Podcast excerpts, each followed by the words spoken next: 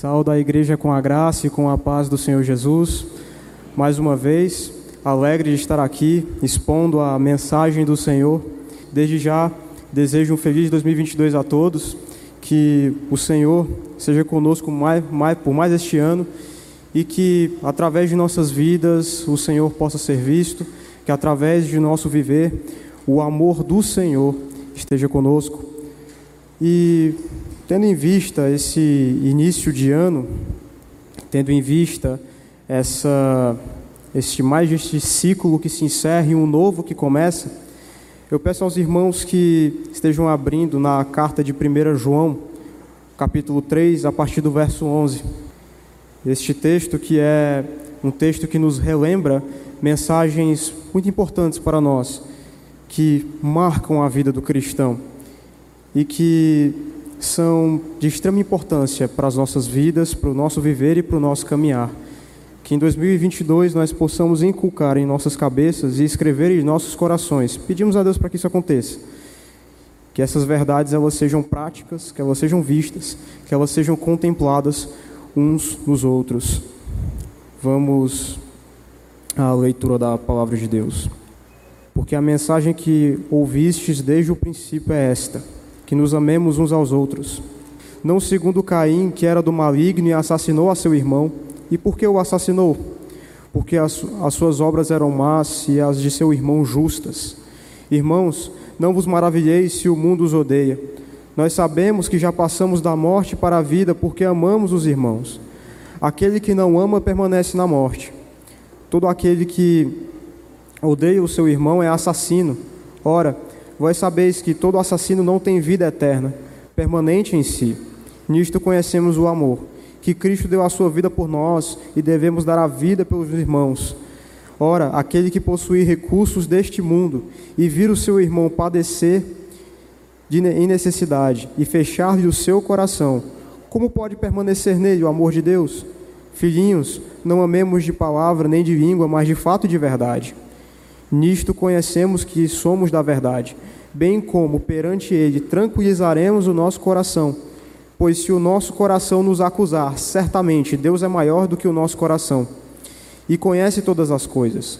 Amados, se o coração não nos acusar, temos confiança diante de Deus, e aquilo que pedimos dele recebemos, porque guardamos os seus mandamentos, e o seu mandamento é este: que creiamos em o nome do seu Filho Jesus Cristo e nos amemos uns aos outros, segundo o mandamento que nos ordenou.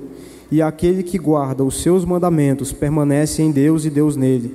Nisto que conhecemos que ele permanece em nós, pelo Espírito que nos deu.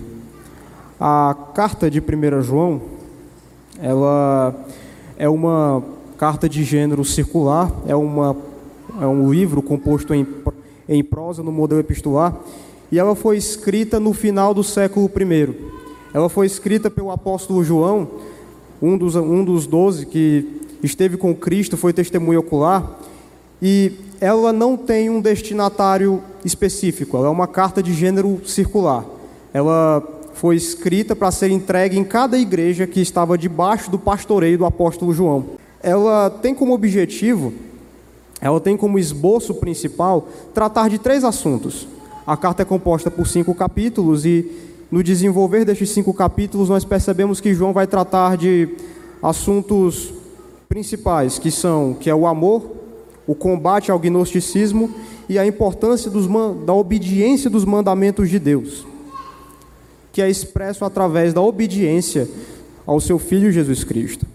Percebemos que essa carta ela pode perfeitamente ser chamada de carta do amor porque nos, nos cinco capítulos, quatro ele fala do amor, e nesses quatro, especificamente do amor pelos irmãos. É, essa carta ela também foi escrita com o objetivo de combater o gnosticismo, uma heresia que estava surgindo no meio daquelas igrejas e no meio, e no meio do cristianismo antigo. Eram homens que estavam minando as igrejas com um falso ensinamento que visava contestar a humanidade de Jesus e, e trazer falsas compreensões sobre salvação e vida eterna. Eram homens que não conheciam a palavra de Deus, mas se diziam servos de Cristo. Eles buscavam contestar a autoridade apostólica e contestar também a obediência aos mandamentos do Senhor, pois eles acreditavam que eles eram impecáveis. Esse era o, o, o pano de fundo, a, o contexto em que foi escrito 1 João. Então o apóstolo escreve a carta com estes objetivos de esclarecer sobre essa heresia, expulsar essa heresia do meio das igrejas, falar de amor e falar da obediência ao Senhor. Logo no início aqui da nossa exposição, o capítulo 3, onde nós vamos entender um pouco mais sobre este amor. O que é este amor? E no que implica em nossas vidas. A partir do verso, do verso 11, vamos iniciar aqui a nossa exposição. Verso 11: Porque a mensagem que ouvistes desde o princípio é esta: que amemos uns aos outros. O apóstolo aqui, ele usa a palavra princípio. Princípio significa desde o princípio com Cristo. O princípio do qual é tratado aqui é o princípio com Jesus.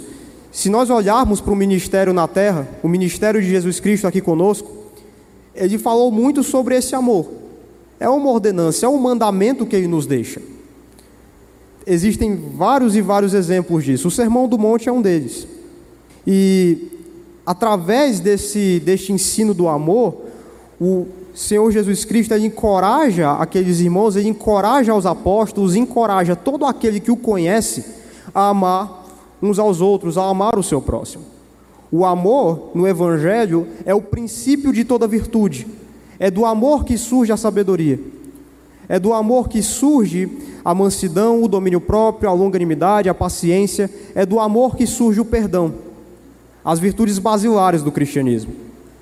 Então, o apóstolo aqui, ele usa essa, essa palavra princípio, a mensagem que ouvistes desde o princípio, é uma é remontando ao princípio com Jesus, ao princípio com aquele que veio aqui para morrer pelos nossos pecados e nos mostrar o amor genuíno e nos mostrar o que era o amor.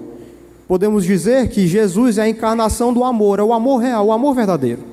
Se abrirmos aqui as, as nossas Bíblias no Evangelho de João, no Evangelho do apóstolo João, no capítulo 15, no verso 12, nós veremos que mandamento é este e de onde ele vem, de onde esta palavra princípio vem. Acompanhem aí, João, capítulo 15, no verso 12.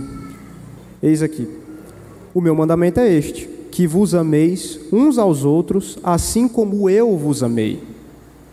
Veja, este princípio com Cristo, esse mandamento, esse mandamento maior, este amor, é algo que foi nos mostrado primeiramente em Cristo.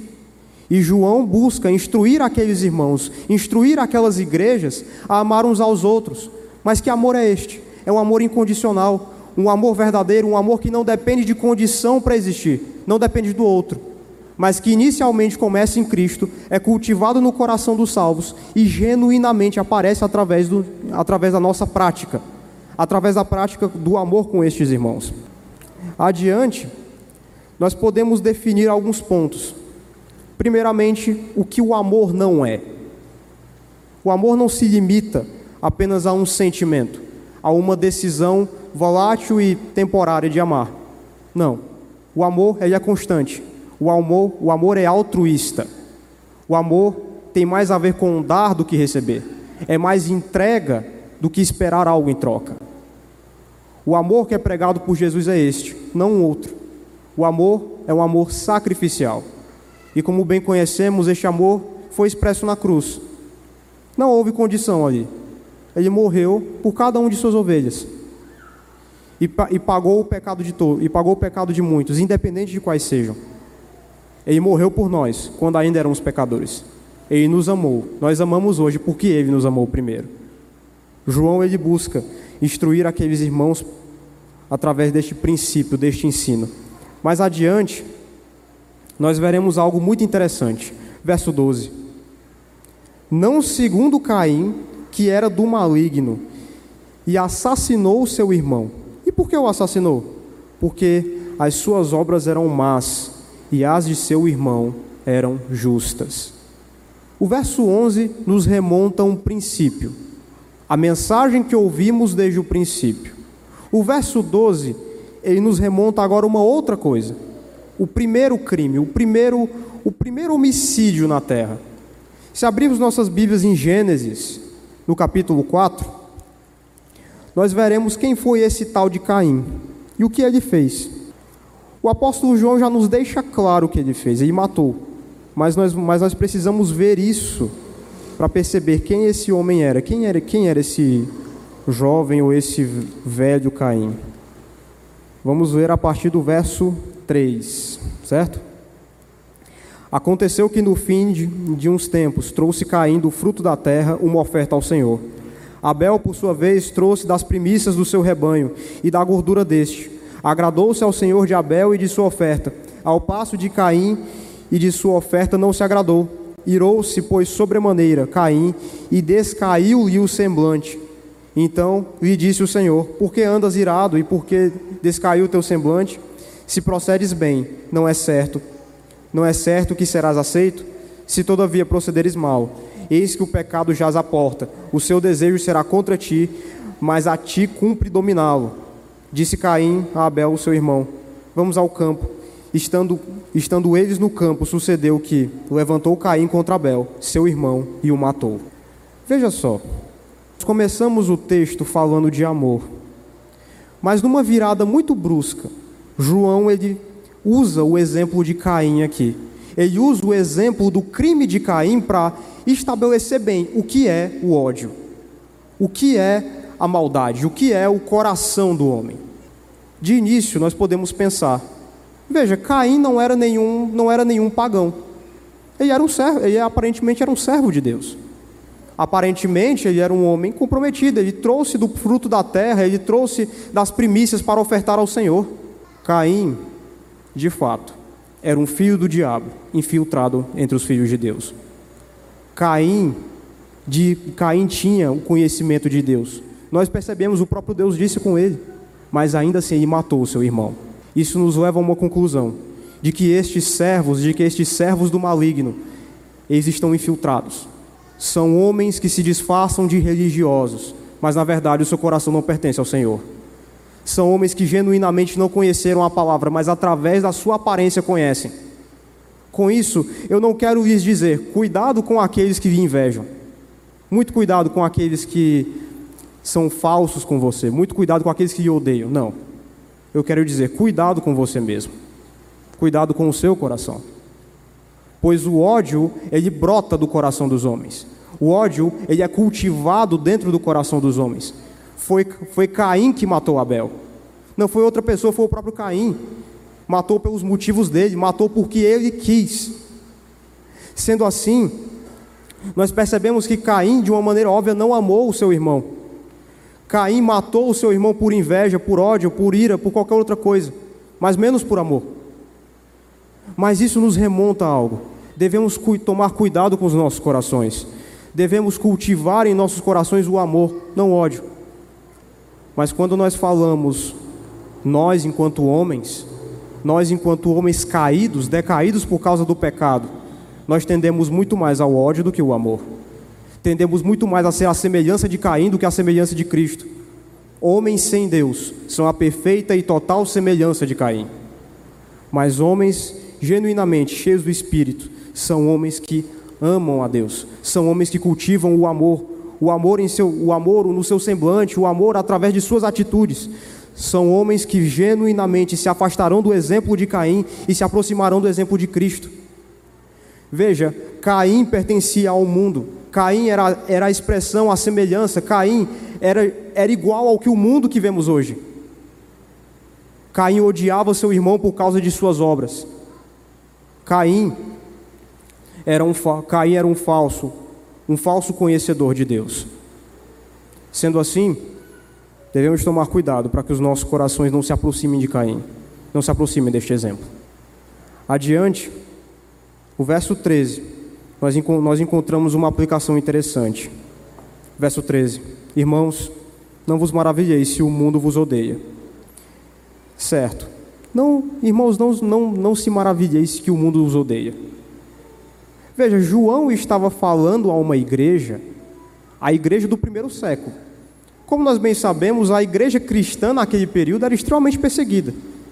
A história mostra para nós N, N exemplos do mundo demonstrando seu ódio.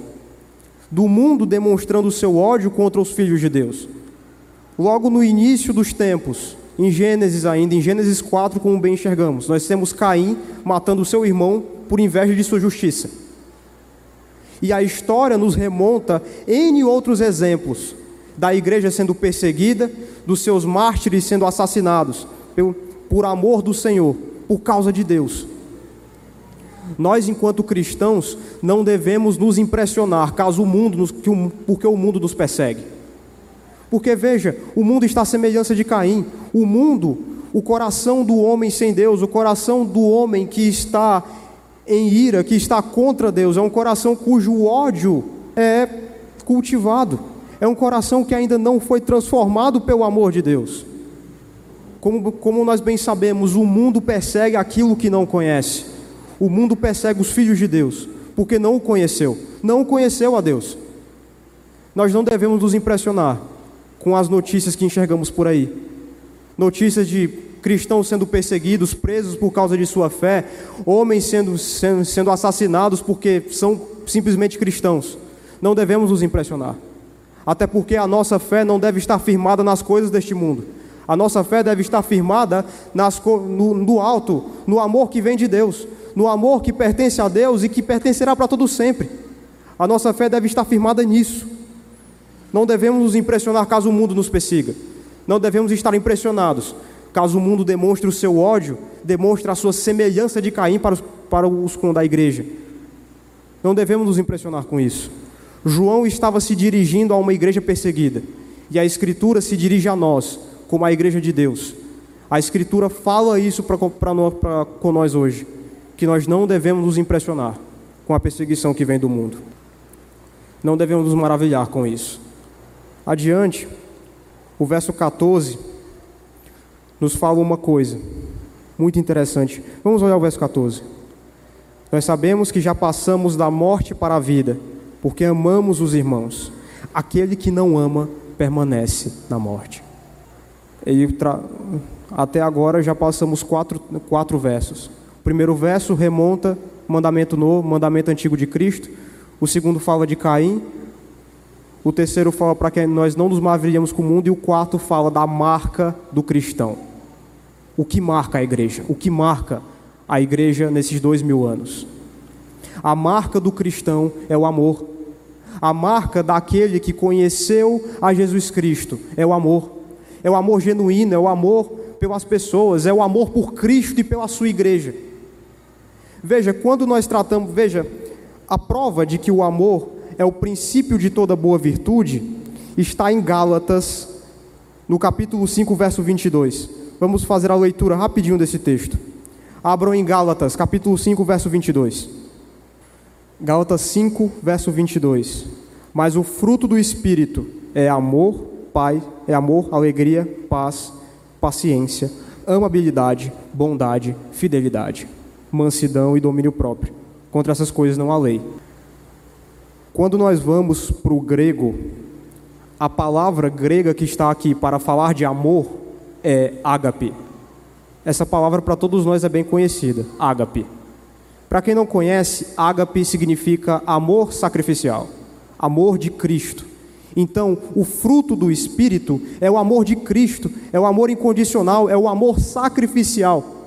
É o amor que genuinamente olha para o outro e enxerga mais ele do que a si mesmo é o amor de Jesus. E o texto aqui de João de 1 João 3, ele nos fala isso. Veja, nós sabemos que já passamos da morte para a vida porque amamos os nossos irmãos. A marca daqueles que estão vivos, a marca daqueles que hoje conhecem a vida, que hoje conhecem a salvação, a luz dos homens, é o amor uns pelos outros, é o amor pelos irmãos. É o amor que é praticado através com os irmãos. É o amor pelos filhos de Deus.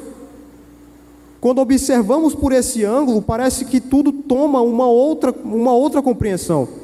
Os padrões de Deus são extremamente elevados.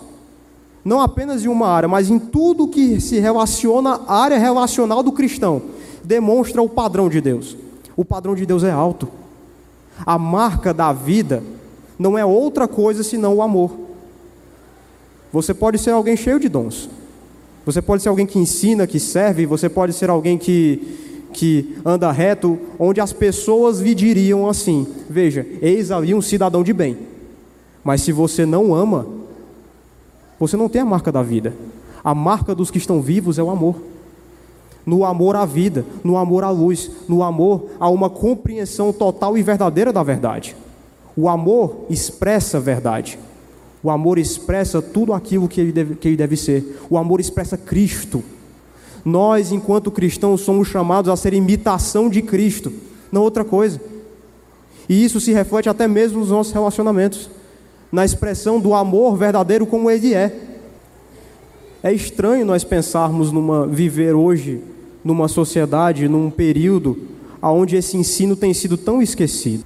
Afinal, quando falamos de amor, amar é difícil. Amar não é uma coisa que vem de nós mesmos.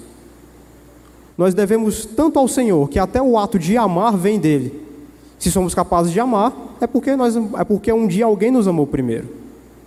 Mas não esse amor que se limita no sentimento, não esse amor que se limita apenas na boca, mas é o amor que se sacrifica, o amor altruísta, o amor que vê mais o outro do que a si mesmo. Essa é a marca de vida dos cristãos. É isso o que diferencia um cristão do mundo. É isso que diferencia um vivo de um morto. É isso que diferencia aqueles que conheceram a palavra da verdade daqueles que desconhecem. É isso que diferencia verdadeiramente um cristão do resto, da, do resto do mundo. É a marca, é amar é o amor uns pelos outros. Mas o texto não se limita em dizer que a marca da vida é o amor. Ele continua dizendo: Porque amamos os, aquele que não ama, permanece na morte. Nós já percebemos que o amor é o princípio das coisas, que o amor é a base do ensino de Cristo, que o amor é, a, é, a, é de onde vem toda virtude. Nós já percebemos que o amor é aquilo que rege o cristão. Mas aquele que não ama não é, não é vivo. No amor à vida, sem amor não tem vida. O amor à justiça, sem amor não tem justiça. O amor é a expressão total de Cristo. Nós amamos porque Ele nos amou primeiro, como já foi dito. Amar, se a marca do, do vivo é amar, a marca de quem está morto não é amar. A marca daqueles que não estão vivos em Cristo é viver por si mesmos. É muito interessante isso. Porque quando paramos para pensar, fazendo uma, uma reflexão daquilo que vemos hoje, a marca daqueles que estão vivos hoje para o mundo é a liberdade. É a tal da liberdade, é a tal de fazer tudo o que eu quero. É a tal de seguir o meu propósito daquilo que eu quero, como eu quero, do jeito que eu quero. É isso que o mundo pensa. Para muitos, estar vivo é isso. Para outros, estar vivo é simplesmente, é simplesmente ocupar um lugar no espaço. É simplesmente ser matéria. Matéria que respira, matéria que pensa, é simplesmente estar vivo. É simplesmente ser animado. Mas para o cristianismo, para as escrituras, estar vivo é amar. Quando nós amamos alguém verdadeiramente, quando nós amamos a sua igreja verdadeiramente, os nossos interesses sempre vêm para trás o que vem, o que vem adiante não é o que eu quero, mas o que Cristo quer. E aquele que não ama, aquele que não conheceu o amor, ele está morto em seu delito e pecado. Nas palavras do apóstolo Paulo, na, éramos por natureza merecedores da ira, merecedores da ira de Deus. Estávamos mortos em nossos delitos e pecados. E a morte daqueles que estão e a marca daqueles que estão mortos em seus delitos e pecados é simplesmente não amar, é simplesmente estar fora do amor de Deus. Precisamos pensar muito bem se estamos amando de fato. Se há uma coisa para 2022 para nos lembrarmos bem, é amor. Mas como amar?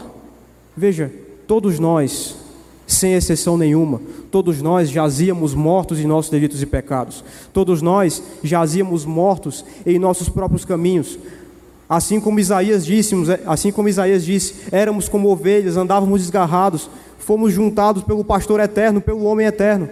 Através do sacrifício de Cristo, hoje nós amamos. Cristo nos tirou o coração de pedra e nos deu um coração de carne.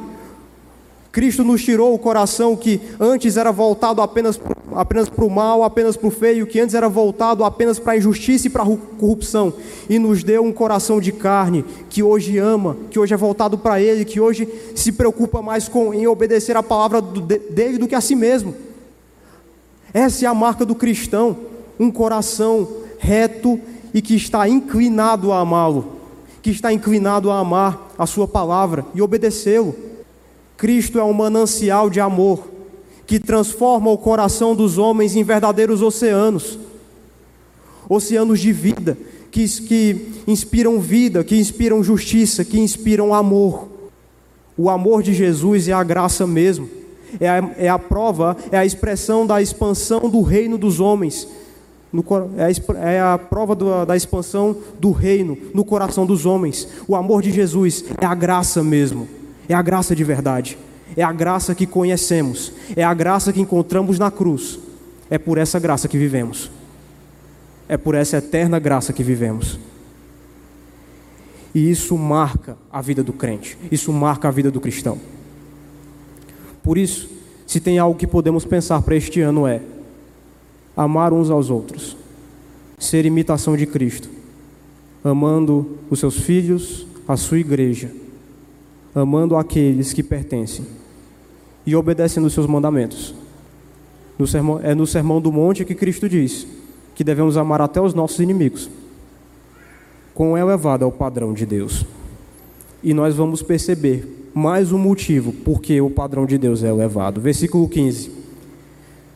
Todo aquele que odeia o seu irmão é assassino. Ora, vós sabeis que todo assassino não tem vida eterna permanente em si. Perdão, irmãos, estava voltando aqui no esboço que tinha saído. Certo. Todo aquele que odeia o seu irmão. Quando nós paramos para pensar sobre ódio, talvez ódio é a coisa que mais vemos neste mundo. É a coisa que mais enxergamos no coração dos homens sem Deus. É o que mais enxergamos no, nos corações de pedra: o ódio. O ódio à vida, principalmente o ódio a Deus. É o que mais enxergamos. E nisso, nós sempre, e nisso nós tendemos a pensar que não é nada demais. Mas por que que é este versículo nos demonstra que o padrão de Deus é elevado? João aqui, ele usa do mesmo princípio que foi usado por Cristo para definir o que é adultério. Se nós abrirmos em Mateus, no capítulo, no capítulo 5, no verso 22, nós veremos algo interessante que João, o próprio apóstolo João usa aqui para definir o que seria o homicídio. Capítulo Mateus, no capítulo 5, no verso 28. Vejamos. Eu, porém, vos digo: qualquer que olhar para uma mulher com intenção impura, no coração já adulterou com ela. Veja que para haver adultério, para Cristo aqui, não é necessário que haja um ato fisicamente consumado, basta desejar. Com o ódio, é a mesma coisa. Quando se odeia alguém, a Bíblia, a, o apóstolo João nos diz que você já o assassinou, você já o matou. Mas como assim o matou, sendo que eu nem o fiz, sendo que eu nem fiz isso de verdade? É o mesmo princípio. Se olhar com alguém com intenção impura já caracteriza adultério, segundo a Bíblia, o ódio já caracteriza o homicídio, o assassinato. Por quê? Porque o, porque o ódio é o princípio de todo assassinato. Ninguém, ninguém mata porque não odeia. É necessário odiar para matar primeiro. Assim que para adulterar é necessário cobiçar primeiro, para assassinar alguém é necessário odiá-lo. É necessário odiá-lo é necessário fazer isso.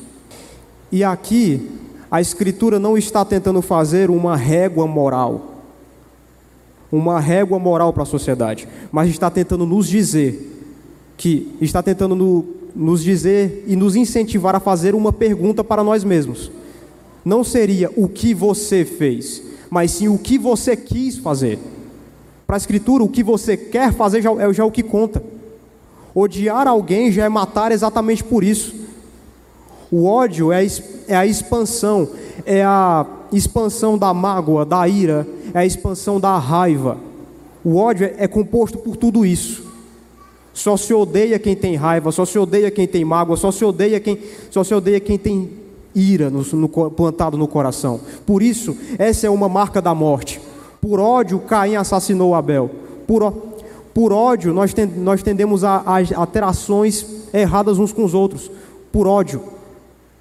Não é muito difícil o cristão odiar alguém. Mas o ódio é um caminho. Assim como o adultério também é um caminho, o ódio também é um caminho. Começa na mágoa, depois vai para a raiva, depois vai para a ira, termina no ódio. E para algumas pessoas, infelizmente, expande para um assassinato. Devemos tomar cuidado com os nossos corações, porque nós naturalmente tendemos a isso. Naturalmente, naturalmente desde, desde a queda de Adão, o homem tende a amar o feio, rejeitar o belo. O homem tende a amar a, a amar a injustiça e a corrupção e rejeitar a justiça e a honestidade. O homem tende a tudo que é mal desde Adão. E a prova disso é que quando nós olhamos para este mundo, é o que acontece. Quando nós abrimos o jornal, são notícias de homens roubando uns aos outros, matando-os, são, notícias das piores possíveis, dos homens demonstrando o seu ódio e a sua corrupção das formas mais variadas possíveis. Todos nós somos perfeitamente capazes disso. Todos nós somos perfeitamente capazes em transgredir a moral e a lei até esse ponto. Mas nós já transgredimos a lei de Deus. Nós pecamos todos os dias. Nisso, nós podemos ver que o padrão de Deus é extremamente elevado, é extremamente alto. Não é apenas alto para o casamento, mas é alto para, seu, os seus relacionamentos de, de amizade, é alto para o relacionamento de cada um de nós como irmãos. É extremamente alto. E nós veremos mais um motivo porque é extremamente alto.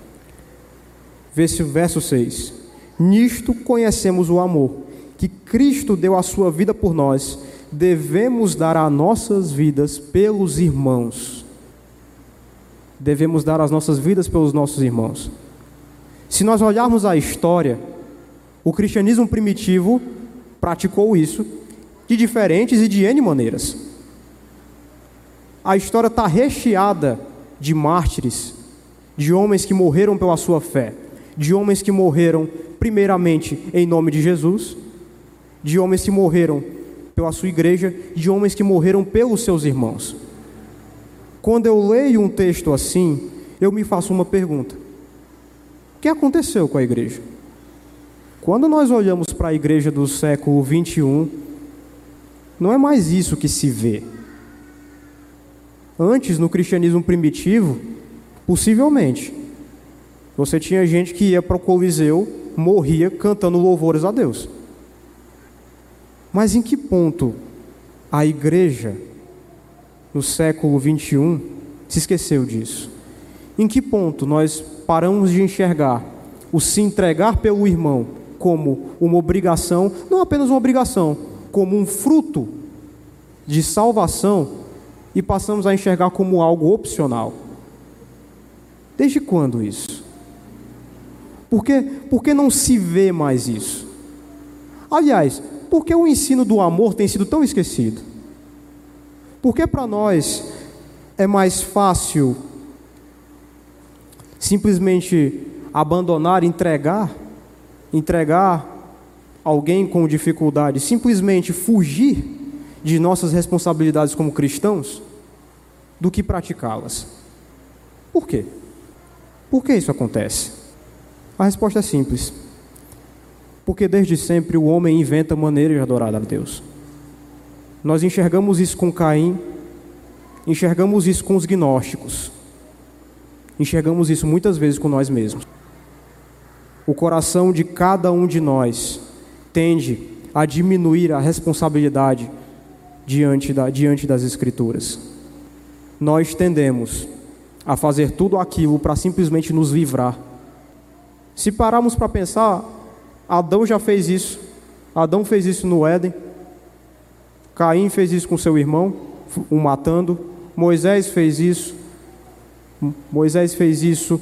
Davi fez isso. Todos os homens da história bíblica pós-Adão fizeram isso. Fugiram. E nós, enquanto igreja do século 21, nós, igreja invisível, igreja, igreja que cobre todo mundo, é o que nós fazemos também. Não se pode inventar maneira de adorar a Deus. A Escritura nos diz aqui que devemos entregar a vida uns pelos outros, que devemos estar tão entregues ao ponto de morrer uns pelos outros. E por que morrer? Porque foi o que Cristo fez.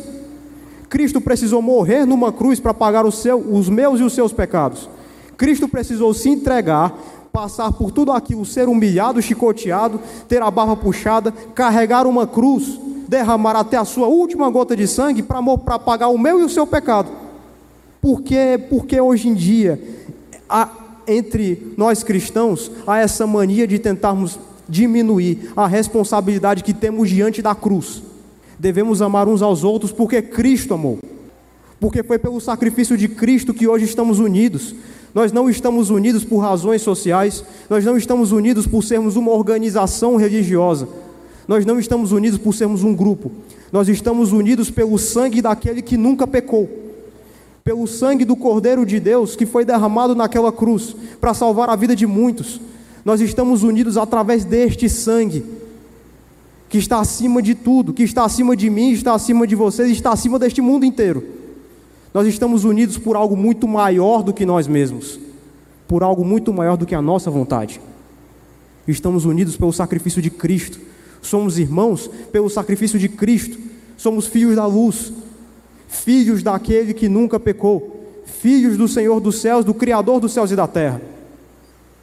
E por isso somos irmãos, e é isso que a Escritura exige de nós, até o ponto de nos entregar, de dar as nossas vidas em prol de outros, porque foi isso que Cristo fez.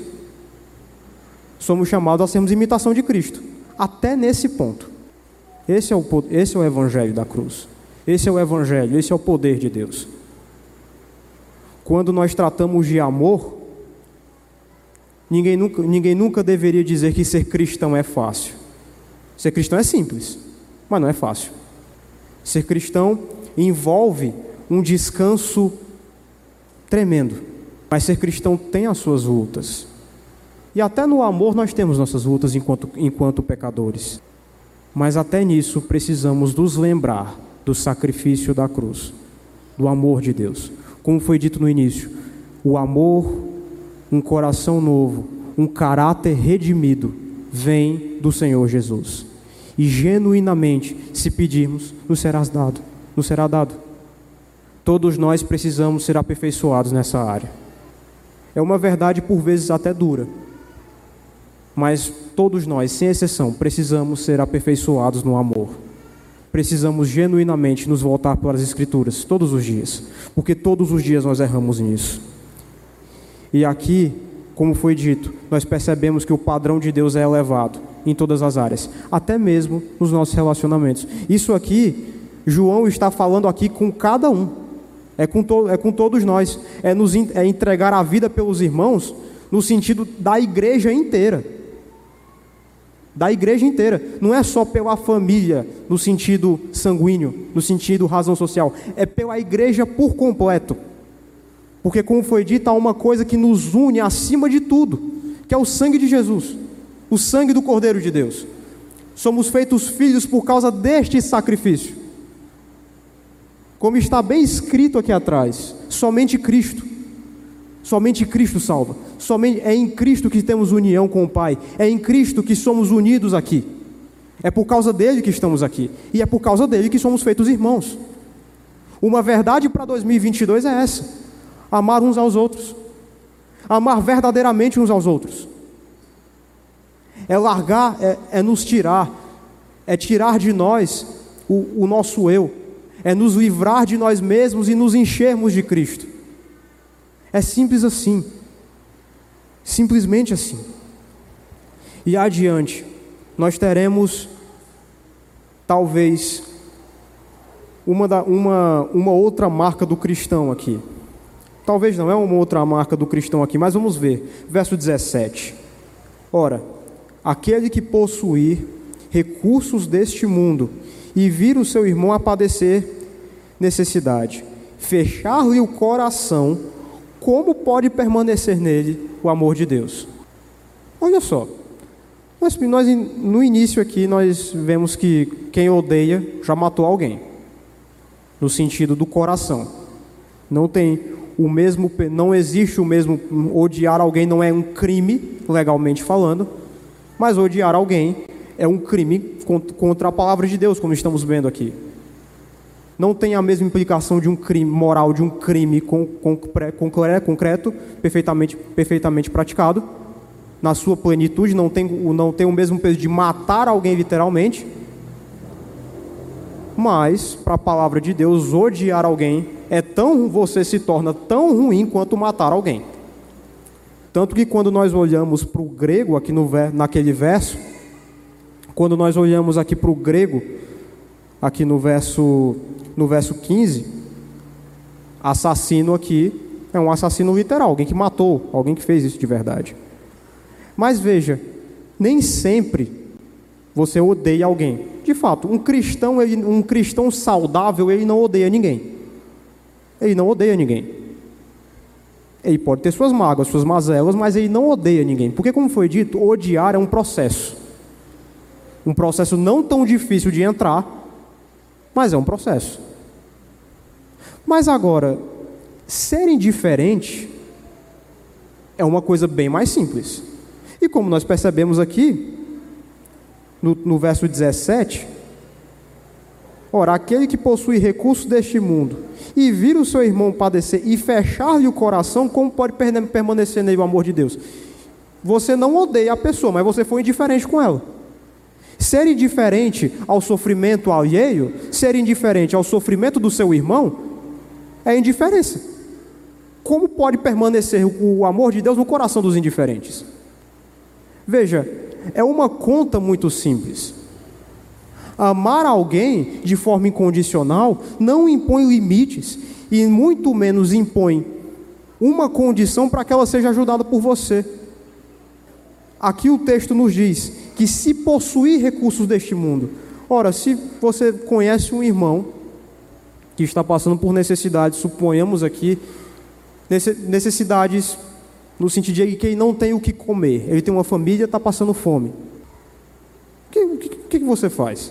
Você dá, você com o seu pouco, dá, dá o pouco que tem, você o divide o pouco que você tem, ou você junta pessoas para que com o seu pouco se torne muito, e o seu irmão fica despreocupado para o resto daquele mês, porque foi entregue um mercado inteiro para ele e a família dele se fartarem comida. E alegres porque isso veio da casa do Senhor, das mãos dos seus irmãos? Ou simplesmente você fecha o coração e diz: Bom, ninguém vai saber, afinal, só eu sei disso, e ninguém vai saber que eu não ajudei. Em que parte da história da igreja nós passamos a enxergar não ajudar alguém como uma mera opção? Em que parte? Em que parte da, igreja, da história da igreja isso deixou de ser, isso deixou de estar escrito aqui. Ora, quando João ele usa o termo como pode permanecer nele o amor de Deus, ele não fala de perca de salvação aqui. Ele faz uma pergunta: como é que ele tem o amor de Deus sendo que ele é indiferente ao irmão? Como tem ele o amor de Deus se lhe falta sensibilidade? Como ele tem? Como permanece? A resposta é simples. Quando amamos genuinamente, o chamado para amar é o chamado a amar os filhos de Deus. Veja, todos nós somos irmãos, não há uma diferença aqui. Há pessoas de diferentes classes sociais, mas em Cristo todos foram justificados pelo mesmo Deus, eleitos eleitos para, pela, para a mesma igreja, eleitos pelo mesmo Deus, salvos pelo mesmo Cristo, justificados pelo mesmo sangue, e no fim da vida vão para o mesmo lugar. Nós, nós devemos ter em mente, em primeiro lugar, por quê? Que nós tememos, amamos e tememos a Deus e amamos os nossos irmãos, porque quem ama, pratica. Amor não é simplesmente dizer um eu te amo e eu vou orar por você. Não é simplesmente isso. É dizer eu te amo, eu vou orar por você e vou ajudá-lo. O que, o que João está nos dizendo aqui é isso. A marca daqueles que foram salvos é amor, é verdade, é ser contrário ao ódio, ser contrário à exigência do próprio coração e praticar o amor. É o que ele vai dizer no verso seguinte. Vamos, vamos ver aqui. Filhinhos, verso 18: Filhinhos, não amemos de palavra, nem de língua, mas de fato e de verdade. Em nenhum momento do texto, João nos encorajou a fazer apenas algo de boca. Isso tudo aqui são coisas práticas para a vida do cristão. São coisas práticas que no nosso cotidiano elas são vistas. O amor de Deus ele é visto através, através do nosso testemunho. Não existe um limite para amar alguém condicionalmente. Não existe um limite para o ágape, assim como não houve um limite na cruz. Somos chamados a amar, somos chamados a ser imitação de Cristo, somos chamados a ser igreja, somos chamados a amar uns aos outros. E todo aquele que genuinamente conheceu este amor, ele faz tudo isso aqui. Mas ele não faz porque ele sente um peso na consciência. Ele faz porque é Cristo quem o capacita. Como eu disse, um coração transformado um coração remido, um ego desfeito, um coração de carne, um coração pertencente a Deus. É um coração que ama genuinamente. É um coração que genuinamente praticará o desígnio e a vontade de Deus. É um coração transformado, refeito. O amor de Deus quebra o nosso ego. O amor de Deus nos refaz. Somos novas criaturas em Cristo somos aqueles cuja o sangue foi derramado para justificar, como, como nas palavras de Pedro, nação eleita, povo adquirido, nação perfeitamente transformada. É compreensível que em momentos da vida tenhamos nossas dificuldades. É incompreensível que em momentos da vida essas verdades se tornem turvas. Mas não nos esqueçamos de que Cristo não nos abandonou, não nos abandona e jamais nos abandonará. A prova é de que estamos aqui reunidos hoje. A prova do amor de Deus é que hoje a igreja dele está aqui para ouvir a sua palavra e ouvir o que ele tem a dizer para nós e para as nossas vidas. Deus ainda salva homens. O sacrifício ainda, ainda, ainda está aceso, ele ainda está salvando a graça de Deus ainda alcança homens, transforma corações, quebranta egos. A graça de Deus ainda transforma pessoas.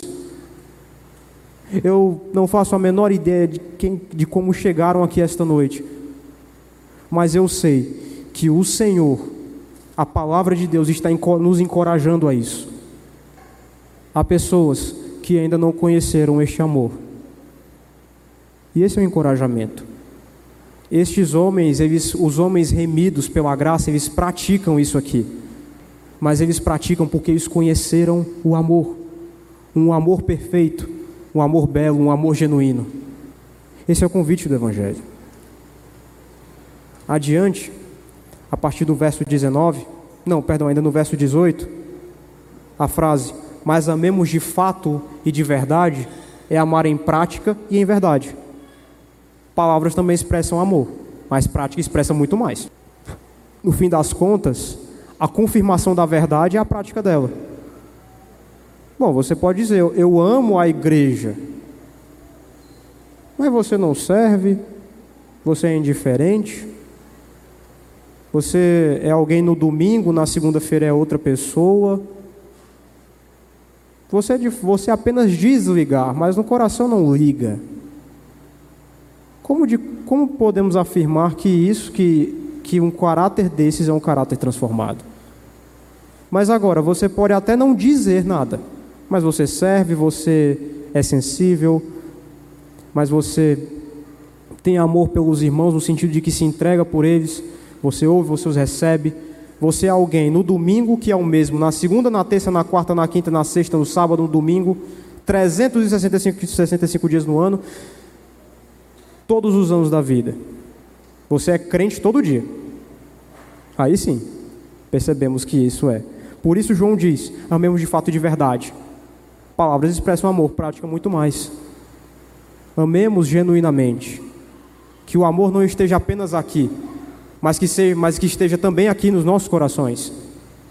Que o amor esteja expresso em nossas vidas. Porque a prática dos mandamentos nos traz benefícios. E esses benefícios nós veremos aqui. Verso, verso 19. E nisto conheceremos que somos da verdade, bem como perante Ele tranquilizaremos o, o nosso coração. Pois se o nosso coração nos acusar, certamente Deus é maior do que o nosso coração e conhece todas as coisas. Muito bem. A prática do amor, como bem vimos, é um mandamento bíblico. É algo que cobre toda a igreja. Mas a obediência, ela também tem, então, tem os seus benefícios. Em primeiro lugar, ela nos traz segurança. Como foi bem dito, pois se o nosso coração nos acusar, certamente Deus é maior do que o nosso coração. João está dizendo aqui que aqueles que amam, que aqueles que praticam os mandamentos, os mandamentos da verdade, os mandamentos da palavra, são pessoas tranquilas, no sentido de que no último dia, no último dia, no dia do juízo, no dia sublime, no dia final, estes homens estarão diante de Deus, mas com o coração tranquilo. E este coração que é tranquilo também se reflete nas atitudes. São homens mansos, humildes, são homens que têm em seus corações a palavra de Cristo. São homens que genuinamente conheceram a verdade. A prática do amor nos traz segurança. A prática do amor nos traz um, nos traz um ponto aonde nos fixarmos. O amor verdadeiro, ele causa isso. Em contrapartida, quando nós olhamos para o homem sem Deus, ele não tem isso tudo. Quando, quando no, todos aqui, com toda certeza, ou talvez nem todos, alguns nasceram na igreja aqui, mas aqueles que viveram uma vida longe de Deus alguma vez, digam: será que há alguma segurança nisso? Não há. Então, os homens que pertencem à verdade, eles estarão com o coração tranquilo, com, com os corações tranquilizados, estarão com o coração calmo, com coração manso e humilde. Veja, quem não precisa experimentar este amor? Quem, quem não precisa de um amor perfeito? Nada neste mundo pode nos dar isso, mas Cristo pode nos dar. É Cristo quem nos ensina isso. É por causa de Jesus que estamos aqui. É por causa de Jesus que estamos, que estamos aqui. É por causa dele que hoje nós podemos dizer que sou amado, que sou novo, que sou nova criatura. É por causa dele. Todos nós precisamos de um amor perfeito. Todos nós precisamos de Cristo, de Jesus. Ele nos torna perfeitamente aptos a seguir cada um desses mandamentos, porque nós vivemos cada um desses mandamentos. É em Jesus que podemos encontrar isso, e é em Jesus que o coração daqueles que estão atormentados será acalmado. É em Cristo que é em Cristo que aqueles que estão sem rumo encontrarão um rumo. É em Cristo é o norte, Cristo é a rocha. É nele que encontramos salvação e vida eterna. E como João bem disse,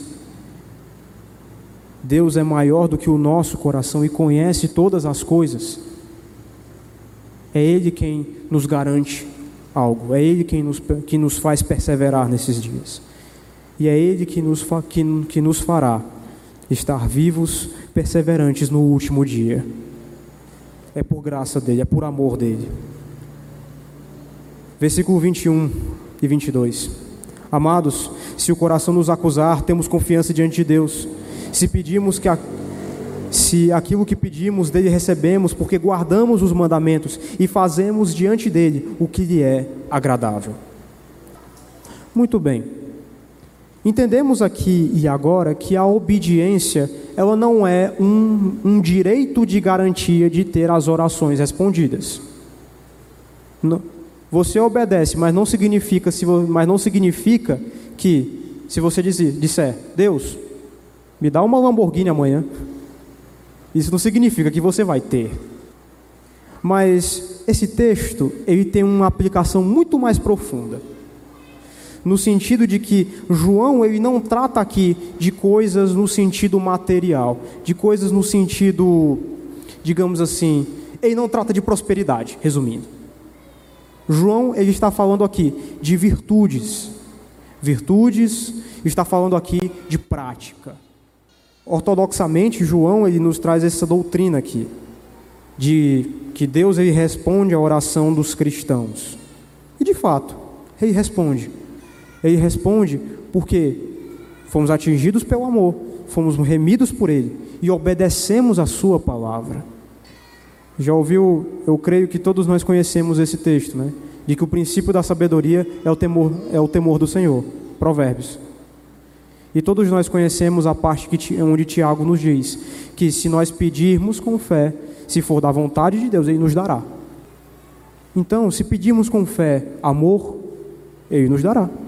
Se pedirmos com fé mansidão, Ele nos dará. Se pedirmos com fé sabedoria, Ele nos dará. Se pedirmos com fé todas essas virtudes, Ele nos dará. Se pedirmos com fé até mesmo a conversão de parentes, Ele pode nos dar.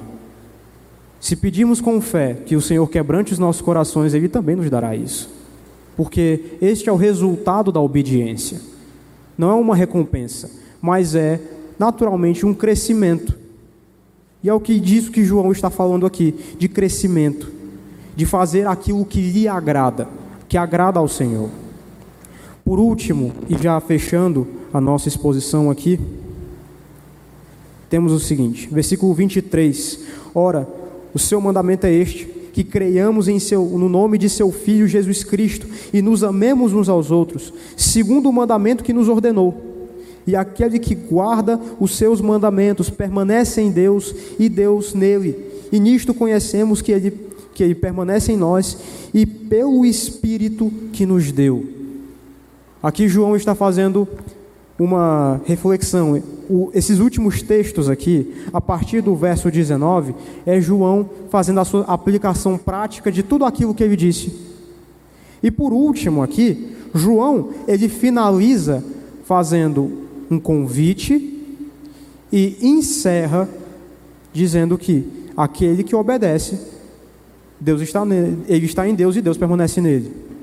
Então é isso. Eu não entendo, eu não sei como, eu não sei, não dá para explicar como Deus salva homens. Não dá para explicar o porquê. Mas nós sabemos, mas nós podemos dizer que ele salva homens por sua misericórdia. Ele salva homens porque Ele é misericordioso e amoroso. Ele salva homens porque Ele é Deus. Eu não faço a menor ideia de como alguns chegaram aqui hoje. Eu não faço muita ideia de como todos chegaram aqui hoje. Eu só sei que vieram pela misericórdia de Deus. E João, ele nos faz esse convite de obedecer os mandamentos, de obedecer a voz de Deus. Mas ao mesmo tempo, ele nos fala que se, aqui, se guardamos os mandamentos, Deus permanece em nós e, e, e nós permanecemos nele. Então, todos nós já tivemos essa necessidade de ter o amor perfeito. O mundo não nos oferece muita coisa. Pelo contrário, tudo que o mundo nos oferece são prazeres momentâneos, coisas, coisas que logo passam. Tenho uma certeza de uma coisa: alguns de vocês chegaram aqui de carro. Daqui a 100 anos, todos nós estaremos mortos e esquecidos e os seus carros não estarão mais aqui. Em 200 anos, talvez seremos pó da terra. As coisas deste mundo passam, nada fica. O mundo nada oferece para nós. O que o mundo nos dá é apenas um conjunto de prazeres momentâneos, mas por detrás há um desespero e um, e um medo constante de partir daqui. Porque precisamos ter consciência de uma coisa: um dia todos nós vamos morrer, e seja o que for, vamos prestar contas com este Deus aqui. Com o mesmo Deus que cobra dos cristãos que eles amem uns aos outros e até mesmo seus inimigos. Mas nele encontramos amor, paz, encontramos algo que nós não podemos ter fora dele. É em Cristo que há salvação, é em Cristo que, que há redenção, vida eterna. A fé transforma homens. E bom, e aqui João, ele faz uma aplicação para os cristãos e um convite, e pode ser usado também como um convite àqueles que ainda não creram, mas querem crer. E aquele que guarda os seus mandamentos, verso 24, permanece em Deus e Deus nele. E nisto conhecemos que ele permanece em nós pelo Espírito que nos deu. O amor de Deus é eterno, não muda e para sempre estará. Ele será conosco até, que, até o dia de sua volta. E aqui vai uma aplicação para os cristãos agora. Permanece em Deus, amor uns pelos outros, mansidão. João está nos incentivando aqui a sermos obedientes, que em 2022 possamos ser de fato obedientes. João está nos incentivando aqui e nos mostrando de dos pés à cabeça que devemos amar uns aos outros, que em 2022 nós amemos uns aos outros. E João está nos dizendo aqui para viver uma vida que visa a glória de Deus. Que vivamos uma vida que visa a glória de Deus em 2022. E que não sejamos tomados pela religiosidade, pela vã e falsa ideia e falsa esperança de que podemos ser apenas flashes do que deveríamos ser, cristãos verdadeiros.